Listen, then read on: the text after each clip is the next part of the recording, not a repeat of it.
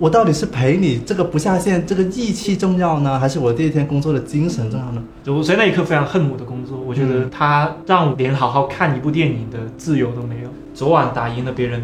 第二天被生活打赢了。Come on, come on, we can't go away. We don't need them. We don't need them. Oh, oh. 大家好，欢迎来到不把天聊死，我是仙草。我是 Blake，我是阿车，前阵子我们进行了一场直播，不知道你有没有看？没有看也没有关系，我们准备了一期语音回放。今天呢，我们是把直播上面聊的那些动情时刻做了一个集锦，是吧？但是因为直播聊了很久嘛，所以我们只能精选其中的一部分，希望你们会喜欢。其实今天我们呃正式进入话题了，就是我我是一一直在想，我们在这样的一个话题下面，二十五岁到底什么影响了我们的情况下，我们可以探讨的是什么？嗯然后我就准备了一个可能可以帮助我们自己也梳理的一个问题是，到底近年来对我们观念影响最大的一次事件是什么呢？就是我想把问题问一下两位，就是仙草，你可以先说一下。其实我昨天看这个问题的时候，我有想到一个很具体的画面，就是我上大学的时候，我们学校每周四下午是没有课的，然后每个周四下午就是搬一个小桌板，然后放电脑，然后耳机、手机就叠着一摞，然后就扔到我们上床下下桌那种扔到床上去，然后我就每个周四下午就是在上面在那里写公众号嘛，因为我大二的时候就开了自己的公众号，然后我每一段时间我就是坐在那里写自己的公众号。就是我觉得对我现在的我影响最深刻的事情就是写公众号这件事情。然后我后来其实有看到一个说法，他就说，他就说，其实我们有一段时间，就是从高考结束之后到你谈恋爱、结婚之前这一段时间，是一个人很重要的找自己，然后跟自己独处的时间，因为你会在这个时间里面建立自我嘛。嗯然后我就觉得我的自我就是在写公众号的那一段时间里面慢慢被建立起来的。为什么呢？就是你在写东西的时候是一个自省的过程，然后我就不断的去想啊，是以前的什么事情让我变成现在这个样子，然后也会去想说啊，我以后想要成为一个什么样的人，我喜欢什么样的事情。我觉得就是那种很多个没有课的周四下午，可能大家都出去玩了，或者大家都在看剧的时候，然后我自己一个人在那里像写日记一样写东西，慢慢的让我建立起了一个自我嘛。但是也因为这样子，就是就是我大学四年都没有谈恋爱的原因，可能就是因为这样子，就是 没有出去社交，就是在家里，就是在学校里面写公众号。发现了自己的自闭的一个呃 是自闭的一种特质，我发现仙草应该要找同行了，就是要同行才能懂你。同时也能会把自己关在家里写公众号的人。对对对，对可是可是我是，但通常都是宅男。不是因为因为我我也不是说我就是那些谈恋爱的朋友不好，但是因为前几天我跟一个朋友吃饭的时候，他大就是他谈了四年的恋爱嘛，然后他其实有问我说，他问我说你周末一个人的时候去做什么？我说我就去书店啊，然后去吃饭啊什么的。他说那你一个人吃饭不会很孤独很尴尬吗？我说不会啊，就是就是我就发现有些人原来他没有办法适应一个人生活，嗯。然后我觉得我是这样的人，就是就是我就是因为以前一直在谈恋爱，所以所以他才找了一群人跟他一起做公司，确实是，对我就觉得这点确实是。这个意思啊。就是就是我觉得就很多上大学的朋友，然后我觉得真的很重要，你们多一点自己独处的时间吧，因为以后你们工作以后，嗯，就是你会发现独处的时间也很少。嗯，是吧？对，这就是可能最近几年对我来说影响最大的你知道吗？你刚刚那段经历让人说可以给不可以？能不能给联系方式？为什么为什么要打扰我？你看，这是单身的原因。这是单身的原因，对对不对？不起，仙草从来不接受当面的好感，他只接受那些偷偷的，嗯，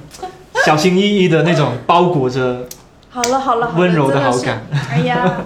我觉得近几年的话，虽然这么说非常官方跟老土啊，但我还不得不说，还真的是加入冠军力。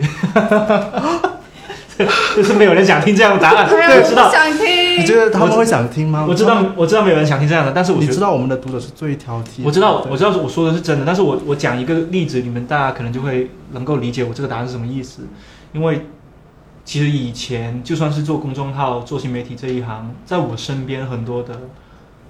人，特别是男生吧，他们其实还是相对的比较自我的，就是他们可能会觉得跟在女性相处的时候，他可能会有自己的一套约定俗成或者是固有的那一套思考思考的模式。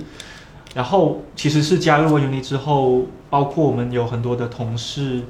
呃，女编辑，他们都在女性主义方面其实有很多自己的看法。然后包括也有一些，比如说读研的一些朋友啊，呃，他们其实跟这些编辑聊天的时候，我突然间意识到，哦，原来我以前似乎一直也是在用一个非常纯粹的男性视角去看这个世界的。嗯我还是有点像以前我爸、我家里的长辈那一套东西去看。然后其实真的是认识了呃这样的一群同事之后，我会意识到，哎，原来站在女性的角度去思考问题，去去看待他们在这个社会上遇到的一些不公平的现象，或者是一些被被忽视的一些一些情况，我会觉得，哦，原来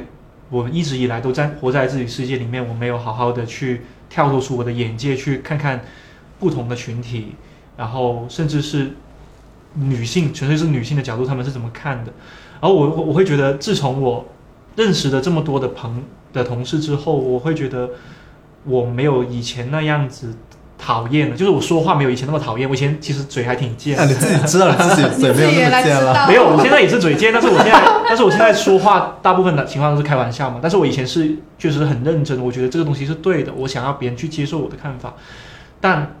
我觉得价值观的成熟，或者说一个人的成长，其实某种程度上是依靠他在这个过程中认识到什么样的。其实有点像你要选择一个环境那种感觉。对，就是我选择了一个环境，这个环境是会告诉你，哦，这个世界上有很多不一不一样的想法，你要去聆听，你要去学会共情，你要去学会站在对方的角度去思考。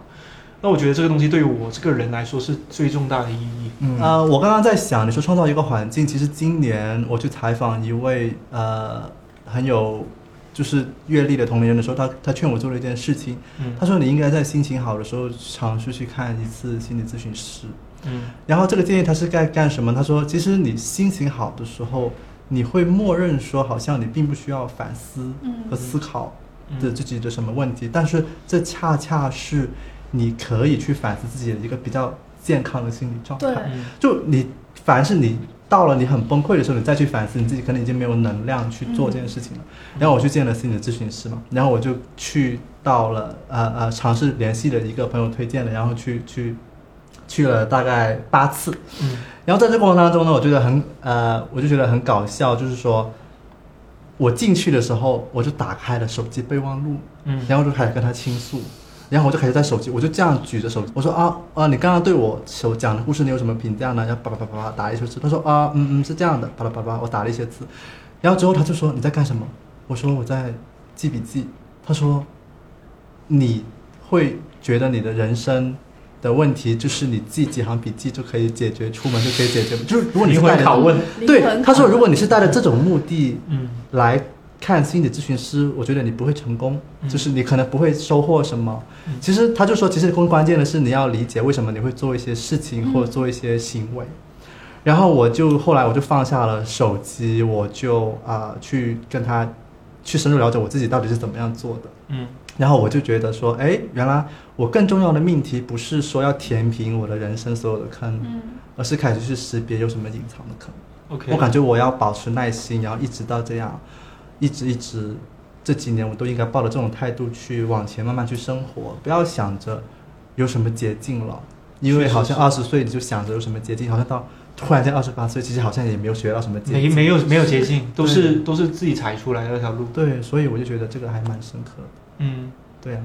我还蛮好奇的，因为其实我们刚刚在跟弹幕有稍微互动嘛，就是我们是由专门准备一个互动的环节跟大家来玩的。嗯然后呢，其实是我偷偷准备了一个问题，然后他们两个也是不太清楚我会问什么的。嗯我那个问题就是是这样的啊，现在弹幕里面的各位都可以一起来回答这个问题，这其实有点像一个市场调研。嗯，市场这样，好了，市场准备好了吗？准备好了吗？我们来问这个问题了。嗯就是这个问题，就是能不能直接的在现在回答。二十五岁，你到底和多少个人保持了暧昧，或者说不是保持了暧昧，到底和多少个人暧昧过？可是我如果你还没有到二十五岁，那你就可以说今年你跟多少个人今年为暧昧过，止 对，对，今年为止你跟多少个暧昧过？来，一起来玩这个游戏。二十五岁是吧？对就是一八年。啊，哎天啊，不能说这么准确，完了完了，我不知道是很暴露。呃，两个吧，两个确实是两个，啊然后一个是后来就呃谈恋爱了，啊，对，还有一个就没有这样子。同时暧昧两个，所以不是不是同时所以是失有先后落的二二十五岁，对不对？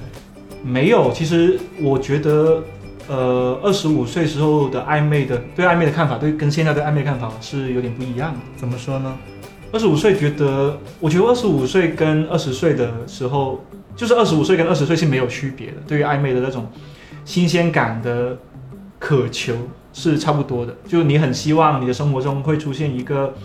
很新鲜的人，然后他会跟你讲你从来没有听过的故事，然后他听的歌突然间跟你也很像，他的生活每天会跟你分享一些好玩的东西。其实你会觉得。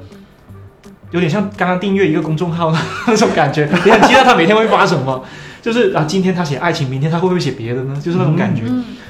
然后现在二十八岁的话，可能对于暧昧的看法有点不太一样吧。我会觉得，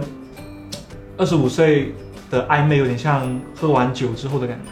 就是微醺，嗯微醺嘛。微醺的状态下，人是很开心的，而且你话会变多，就你那个时候倾诉欲非常的强，你恨不得一天跟他讲很多东西。但是我现在有点像是，呃，喝完酒第二天醒来的那种感觉。对于暧昧的看法就是，哦，我昨天原来经历了，呃，这样一群一一场微醺，然后我现在可能可以更加清醒的看这段关系是怎样。但是不代不代表我不享受，其实我也享受，只是稍微清醒一点那种感觉。嗯，我嗯我刚刚在想，其实我不太记得二十五岁当时是怎么样的情况了。嗯但我刚刚在想，我可能要回去看一下我的互删记录，嗯 就是看被，就是说好像你每，次都会删掉吗？其实我不是每次都会删掉，但是好像我是喜欢用社交软件的人嘛，好像用了之后，好像那些人会很容易啊不合不来啊互删，就是会有 会的吗？做恐怖吗？其实其实会有慢慢就是，其实他不是当下的，嗯，他是你过了一两年之后，发现哎这个人朋友圈怎么看不到了，就是突然间就消失了，是这种情况，这种就是这种情况。我发现很多，就比如说结束暧昧之后，或呃，什么是结束暧昧的时候？就是他可能有了对象，或者说简单来说，就有些人谈恋爱之后呢，嗯他他的另一半就会说，你以前是不是有什么暧昧对象？赶紧给我删掉。那可能就是这个清理的过程，你被清理掉了，对对，有可能就是这。样对，我发现刚刚弹幕上有一个人很过分的，他说嗯一个对象三个暧昧五个备胎，其实我感觉这种人，嗯，不是很好。对不起，我有点直哎，接。可以的，可以的，可以的，可以的。我我们直播间坚决反对这样的行为哈。不是，我觉得说不定你的就是你也是被别人，就是别人的备胎之一，是啦，这种东西也是一个轮回啦。是是轮回，是轮回报应的。对。认真的讲的对，，晚上睡觉之前记得盖好被子，不然他会帮你盖。其实我会想起我们前段时间开选题会的时候，就有一个在 MCM 公司工作的朋友，他不就是跟我们讲说，嗯。天呐，他发现他们的公司的达人，不知道为什么有这么多微信，然后加这么多人，然后可以同时养这么多鱼，他很惊讶，然后就有了我们后来那个报告。其实我我会觉得现在大家的暧昧都是在水底下的，对，有有些时候，我其实我也不知道你的暧昧什么时候正在发生什么。嗯其实我感觉大家好像，啊、悄悄的暧昧，对，悄悄的，对，因为好像大家都知道会失败，所以也不好意思告诉别人，对，有这种感觉。对对对。他们每次问我这次是哪一个的时候，我都觉得啊好累，但是甚至不想我不想说了。但是我觉得暧昧这种东西又很很很神奇哦，就是你说暧昧是什么是成功呢？你觉得谈恋爱是成功吗？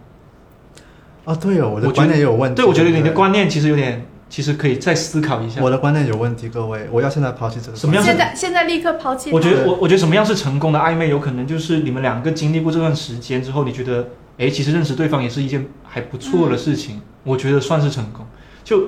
没有那么多人可以幸运的，就是从暧昧走到恋爱，走到最后一步嘛。对，但是你遇到了一个还不错的人，你们两个有过很还不错的回忆，我觉得已经是挺好的事情了。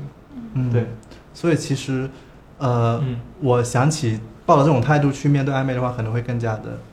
舒心哎。所以无论是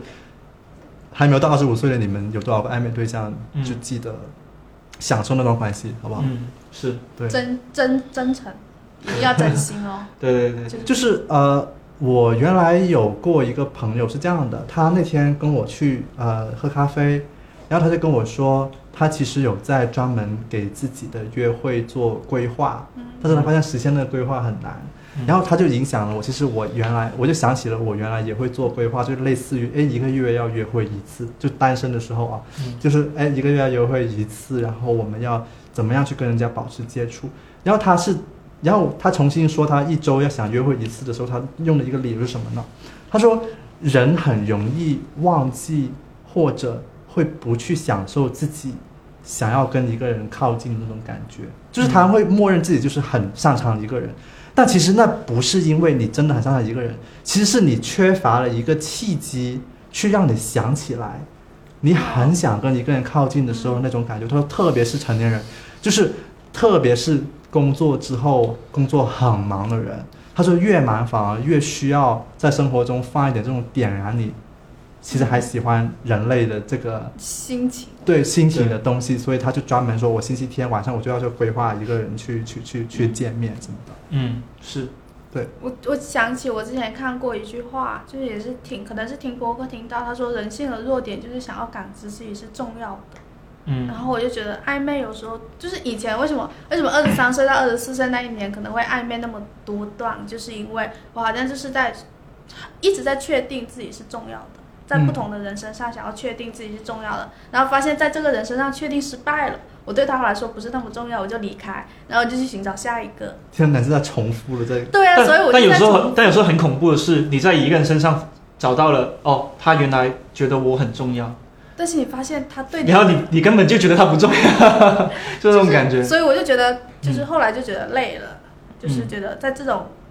然后后后来还有一个就是，你后来在一个人某一个人身上，你确定了你对他来说是重要的了，你已经知道了那种重要的感觉是什么样子的，然后你就，但是你们又没有在一起嘛，就是像其实刚才说，你我觉得那已经是一段成功的暧昧了，那就到这里结束了。然后其实我已经知道那种很重要的被喜欢的感觉是什么样子的，然后现在就不会那种很迫切的想要投入到暧昧里面。其实这个里面我想聊到生活的热情的这个点，呃，就是有些时候暧昧会让你产生一种阶段性的很有热情哦去生活的一种感觉，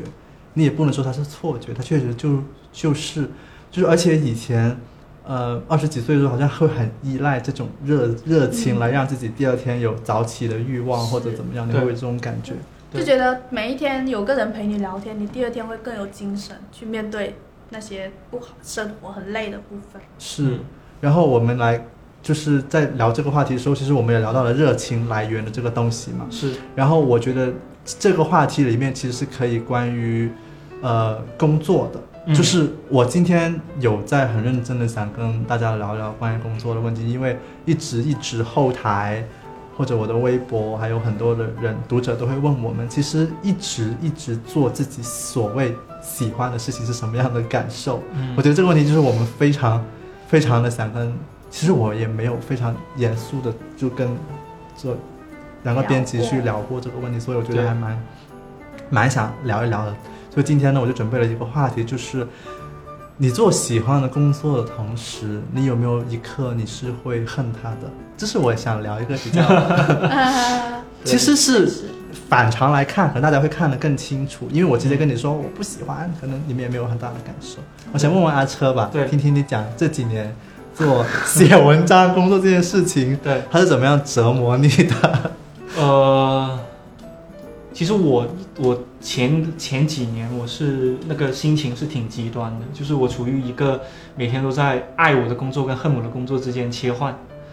但是我近几年，就特别是今年过了生日之后，我有一种感觉，就是把喜欢的事情当成工作，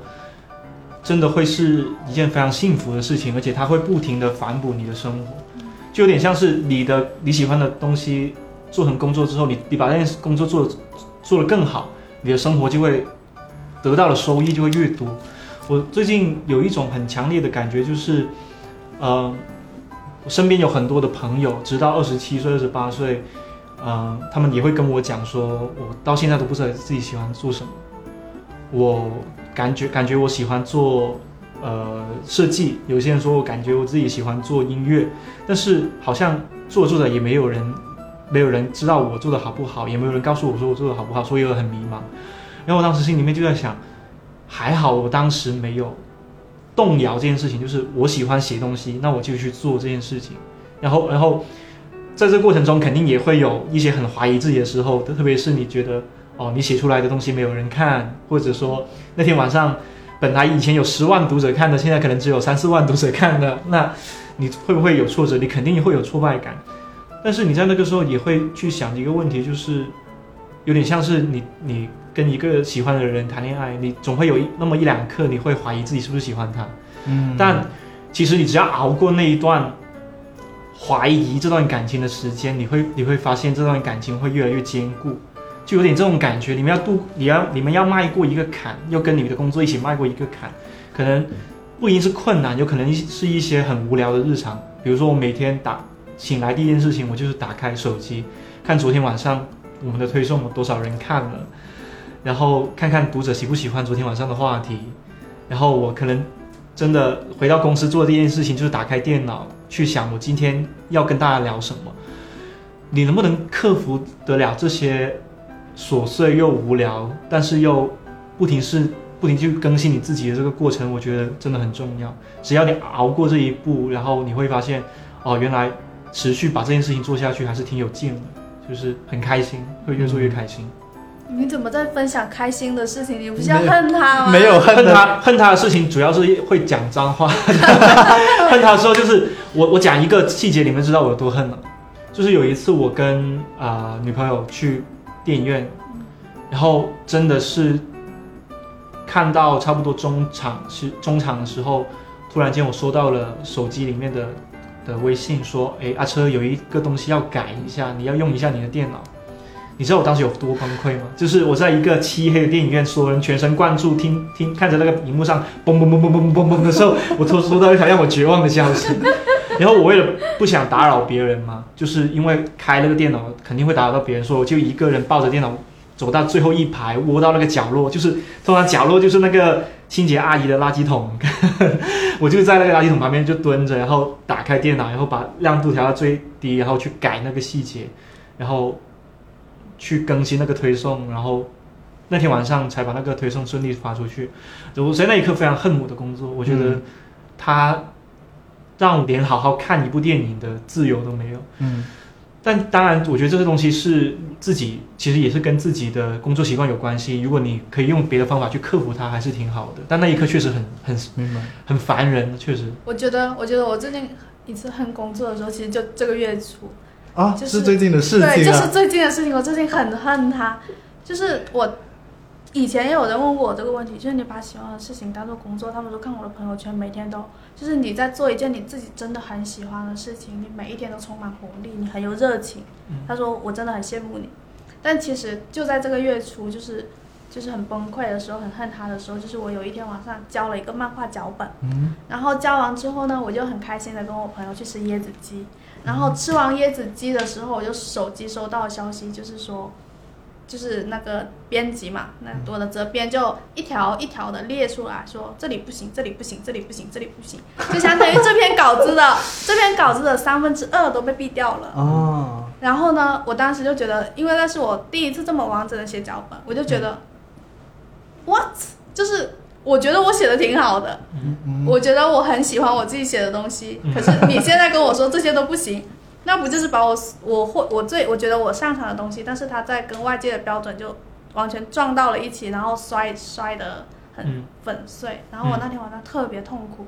我又痛苦到我就吃我朋友去上厕所，然后就站在那个商场三楼，我就开始想，我为什么要做这份工作？就是就是我现在去考公务员还来得及，就是如果我去考公务员，我就完全不用。就是我在我自己的公众号想写什么就写什么，我写完就发，我就不会被质疑。然后我就那天晚上特别痛苦，我就甚至就开始说，就是各种在微博上开始发脾气，各种乱吼。然后十二点的时候本来要开始改，因为第二天一定要交了。然后我想了一下，你其实你你很喜欢他，但是你不会。然后我就去睡觉了。然后第二天早上六点的时候起来写，我觉得这就是大家都觉得说你为什么对你的工作那么有热情，那么就是一方面你因为这种热情，然后你会被消耗，你会被劳损，但是另外一方面也是因为这种热情，你才会在第二天早上又六点起床去开对，始写。是真的，是真的。如果你对一件事情没有热情的话，你可能一次受到挫折，你就把它扔走，你就不会再看它。但是你还能捡起来，说明你还有爱还能。捡起来，我觉得 对啊然后哦，有人问最后怎么样？嗯最后呢，我就写了第二版的脚本，然后改了三次，然后发给了责编，责编一稿过了，嗯就是过了，然后也过了这两位，很棒。然后我就啊，终于就是经历了一个非常痛苦的过程，就是嗯我觉得，就是如果你把喜欢的事情当做工作的话，有一种很孤独的时刻，就是这种痛苦是没有办法，没有办法跟别人讲的。嗯，我就是觉得天哪，感觉是很内心的时刻是，这种很内心。所以怪不得你不想把你的微博告诉大家，对不对？如果如果把我的微博告诉大家的话，大家就会看到我每天都在微博发十条，就是我恨我的工作。而且而且有一半是辱骂啊啊 Blake 跟阿车的，是 怎？么会有人这样子呢？是，是不就是是这样子，没有啦就是我觉得很正常。然后我我刚刚有在想，就是呃，我感觉我需要把我的，就是现在哈，就是处理我对我工作的的问题的时候，我要把我的热情掰开一片一片的来看，就是因为我感觉你把热情放到一个篮子里面，然后这个篮子打翻了，你就啥也没有了。对，就是我会觉得，呃，我现在想把我的热情拆开，就是在公众号的体现是什么呢？就有点像呃，我们三个人一起去录播客。嗯，其实录播客是我们做内容热情当中的一部分。对啊，今天做直播也是我们做内容热情当中的一部分。然后我就在想，其实有些时候我们真的要主动把它掰开，可能就是某一件事情失败了，某一件视对频，某某一某一某一个东西成了，它肯定可能给你的支撑感是我我觉得这也是我自己，就是可能说，在今年开始抛弃掉的一个生活观念，就是我以前觉得写作和工作，嗯就是把写东西这件事情当做我的工作之后，它就是我的全部，我所有的热情都是来源于它的。但是我就就是你就会发现它很容易崩溃嘛，你真的不可以把唯一的热情投射在同一件事情上。所以多多暧昧吧，去，多多暧昧就可以把呃热情的篮子这个篮子多分几个不同鸡蛋放在篮子里面。没有，你这些 你把这些期待放在别人身上，很容易碎掉的啊、无所谓。哦，因为别人把你的鸡对蛋弄坏，啊，别人把你的，就是你把鸡蛋放在别人那里，别人一下子就把你的鸡蛋啪你是一下放鹅卵石，就是不要放鸡蛋。所以砸到自己。对啊，所以我会觉得会有很多，就像刚刚弹幕说的，其实我们会有很多恨自己工作的时刻，但是你还不得不就是说，如果你问我是怎么处理这个恨的话，可能也是把恨掰开，就是可能昨天很生气，然后就是其实这也是工作的一部分而已啦，就是把恨减少，好像就可以去处理。但其实不得不说，这也是一件很痛苦的过程，根本就没有方法哎。所以，所以我会想起以前问我，哎呀，你们是怎么坚持下去的呀？其实我有些时候我觉得，让人坚持下去的一些事情是很小的。对，呃，我记得昨天晚上在准备这场直播的时候，其实我们十二点还在办公室嘛，对，然后我我就我就看到了准备我们今晚惊喜活动的那个 team 也在旁边加班，嗯。然后我就说，哎呀，我很崩溃啊！我今天晚上的直播我们没有准备的非常完善的时候，他们就过来说，哎呀，没关系，我们也我们也 always never 回不了家，就是、嗯就是他就你就会觉得，哎，你的战友还在你旁边，对，就有会有那种感觉吧，就好像还有人跟你同时相信了整个事业，嗯，然后就觉得，呃，然后忽然就会那种恨就被另外一种东西冲刷掉，就是说，哎呀，其实，在旁边的人还不错的嘛，就是有那种感觉，是这种感觉，是，对。然后想起前两天还有跟，就是可能你们各位想象不到，就是我们发完推送之后，我们又开始准备今晚惊喜活动的那个推文的时候，对，就是阿车刚刚吃完饭被我们扯回来，对，结果我们就在，然后他还发了各种吐吐槽的东 东东东西哈。对，那我们最后就是在那里不得不还是要改那篇文章的时候，嗯我就觉得他是又痛苦、嗯，又绝望，有一点点快乐，但是又又痛苦，对，就是有那种是。就是又又痛又绝望，然后 又痛又绝望，又有点期待，就很奇怪。我仿佛我仿佛的人生是被这份工作 PUA，你知道吗？就是得打一巴掌给一颗糖，打一巴掌给一颗糖对，。就是他把你打的这么厉害，但是你发现你第二天就是你去面对他的时候，你还屁颠屁颠的。就是我当时，你知道，我真的应用一个老梗，我回到办公室那一刻，我发现天花板漏水，最后发现是我的眼泪，就是那种感觉，就那种感觉，哎你明白吗？哎，天花板怎么漏水啊？原来我在哭。对啊，对啊。所以现在你们有找到工作和生活的，就是，呃，不能说平衡，就是说没有那么快失衡的方法嘛。就是其实我们都知道，嗯，不仅是公众号，就是这个行业，可能像很多的媒体行业、广告行业，我相信很多读者也会有很多的是视频制作的，对，然后会有公关的，就是你们每个人其实都应该是会处在一种随时工作的 on call 二十四小时。对，这因为这是现代人的一种共通的压力。对，还有还有很多的观众正在加班，对，就跟我们差不多。我还我还蛮我好我，现在也还在上班哦。是啊，我会有点像要在，就比方说就要创造一个快乐的加班的环境。嗯我就想起了前两天我们跟阿车加班痛苦的时候，就是他就拿来了一瓶酒，然后他就跟我说：“这个东西你知道是什么吗？”他说：“他就是倒一点点，倒在那个杯子里。”我现在有点想到，然后他就说：“这个东西我告诉你，这个东西是村上春树以前写作的时候专门喝了一款酒。哎威士忌，我们不要，我们不要推销它，就是，哎，他说你喝了这一点点，你就可以写出来。然后我就觉得，虽然我们改变不了加班的现状，嗯但是我们可以让这个加班没有那么痛苦，对啊通过一点点酒的方式。是然后就是我还蛮好奇，就是啊。有人问是不是戒酒了吗？就是戒酒这种东西是一晚一晚上的事情，哦第二天继续喝。就是我会觉得，就是那我们就让它有一点点改善。我觉得像一点点改善，都是我们让今天过得更好的一种方式。是真的，对，对，我改善的方式可能是早睡。早睡我最近早睡上瘾，你知道吗？就是我之前其实经常熬夜，很晚睡嘛。然后我现在都是发现，特别是我们其实，我我我们现在不是星期二和星期四在家办公嘛，嗯然后我就发现，如果我前一天就是就是先就是十二点的时候躺到床上，然后第二天就是我们本来是十一点打卡，如果在家上班的话，其实你可能睡到十点四十，然后再起来，但是我会十点就起来，然后我就多了半个小时的时间，差不多一个小时的时间，然后可以更快的进入工作状态。我会想，我会举一个反例吗？对，就是我最近就是心想着，最近不是某一款那个魔法世界游戏不是很火吗？我也不说它名字了，就是我就心想，我下班之后我就在魔法世界里面翱翔一下，这样我就可以这个快乐一点，第二天更加调整我自己的心理状态。嗯，然后我忽然间，结果前两天晚上我在一个决斗场上，我真的打不赢一个人，然后我就很生气，然后我就氪金了。没有，然后我就很一直想赢，然后结果我的当时线上的队友也跟我说，就是一定要赢。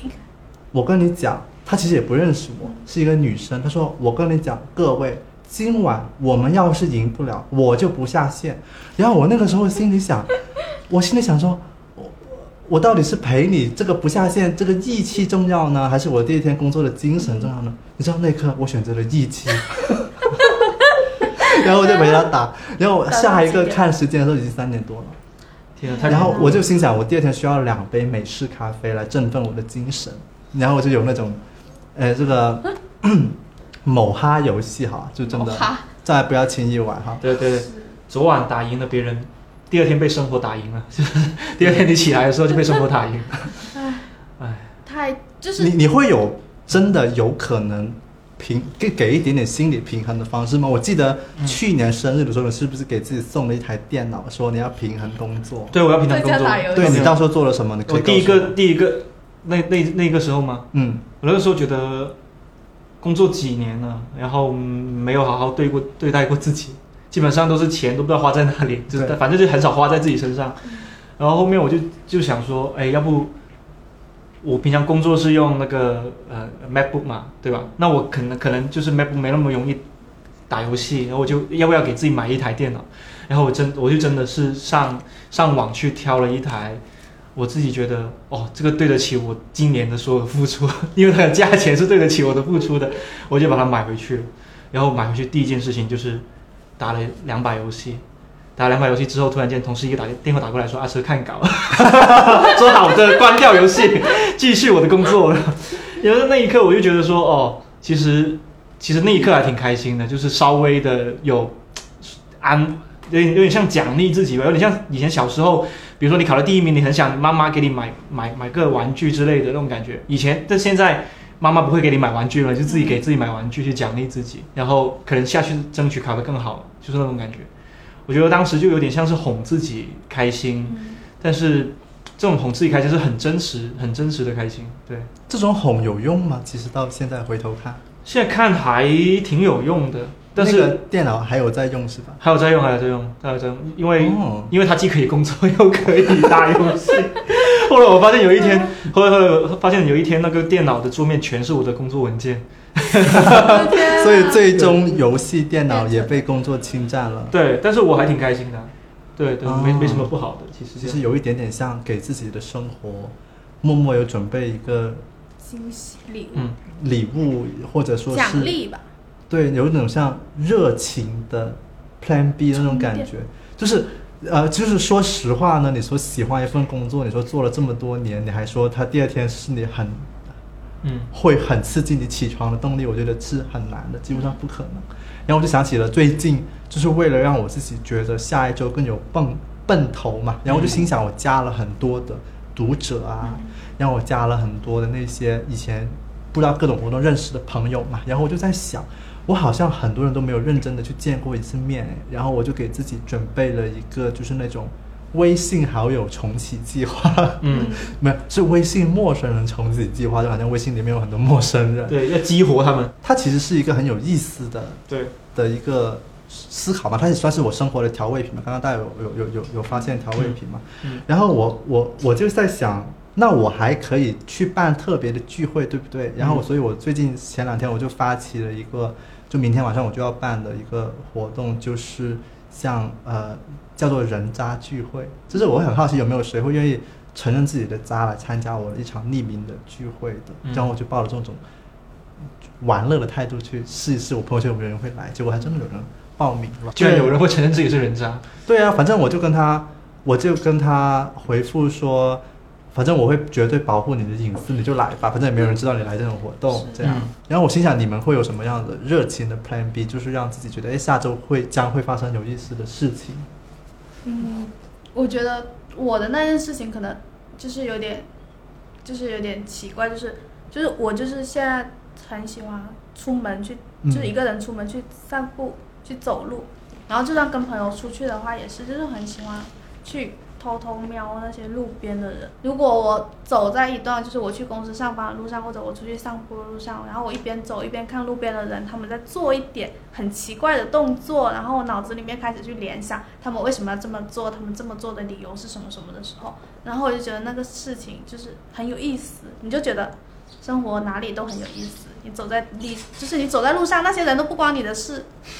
别人的生活就很有意思了。你这个是路路人观察记。像我前几天生意写的那篇文章嘛，就是为什么我画画的时候会把一些这么小的细节画进去，就是我一直走在路上，就是去观察这些东西。然后还有一个里面有一张画到说，就有一对情侣他们牵手的方式，就是他们是这样牵的。哦，就是为什么我会留意到呢？因为我觉得他们两个牵手的方式就是若隐若现的，我就开始想，他们是平淡期的情侣呢，还是暧昧期的情侣呢？然后会不会是因为其中一个人有手汗呢，然后他才这样牵？就脑子里开始出现各种各样很很很就是很有趣的。是这样签吗？对啊，就是那个男生的手是这样拉着，那个女生的手看得到？就是这样子，然后我就觉得很有意思。其中一个人应该是哆啦 A 梦，就是他的他的手指张不开，就只能这样子，只能这样只能这样子握住。对啊，我就觉得很有意思，跟哆啦 A 梦谈恋爱就是就是为什么？就是你可能你自己的生活很无聊、很无趣什么的，但是你走在路上，你一定要去留心每个路过你身边的人，嗯就他们都有一些很有意思的事情。好这就是治愈，你这就是让我，这就是让我觉得我的生活就是又有一点点热情的事情。你这个专栏应该一直办下去，然后把这个手势推广给更多人。对啊，大家牵手都可以这样牵。是啊。阿车，你有想要分享的 Plan B 吗？哇，我现在 Plan B 其实，其实我觉得最近的 Plan B 就就是那个，呃，还是不停的跟陌生人聊天吧，包括停的跟陌生人，真的不停的跟陌生人聊天，我觉得太有意思了。像我这种就是所谓的社交牛逼症嘛，所以我就可能最近挺开心的一件事情，就是跟一个我的剪了两年头发的发型师聊天嘛，才知道原来他两年以来的身高都是骗我的嘛，就是他他没有他他原来没有一米七五，他以为只有一米七，因为他的增高鞋垫有这么厚，他就告诉我他整个发廊的所有同事都穿增高鞋垫的，他说他这一行就是小型娱乐圈，都很身高内卷，很那个外外貌内卷，很焦虑，大家都，我觉得哦，原来美发行业这么大压力的，做你们这一行，身高还有一定要求。对。感觉就是跟别人聊天，其实我觉得这样也很治愈，感觉聊完之后又又又能写稿了，就是你知道那种，没有，就是我我生活所有的意义都为了创作。不是啊，就是我心想，如果有一件喜欢的事事情，最后能够导致写稿了，我觉得真的是终极内容人幸福，就是喜欢做的事。我我那天就是看看留意到他的增高实验之后，我就问他，你们今你们今年来剪头发的男生里面，谁谁的发型是最多人想要参考的？他说王嘉尔，我就说选题来了，然后它里面已经有一个标题叫做“二零二一年最多男生想要参考的明星发型是王嘉尔”，马上来了选题，马上要写，哎，对对，怎么了？尬住。没有，因为弹幕很过分，他说六十万看直播，为什么那篇阅读就六阅读量六万？是我也我也在我很想，生气我也真的很生气，我也很生气。如果真的觉得我们的那个阅读量应该要高一点的，真的多点帮我们点赞吧，让我们知道不要那么少人，点点赞看。至少我们的点赞不能低于六万吧。是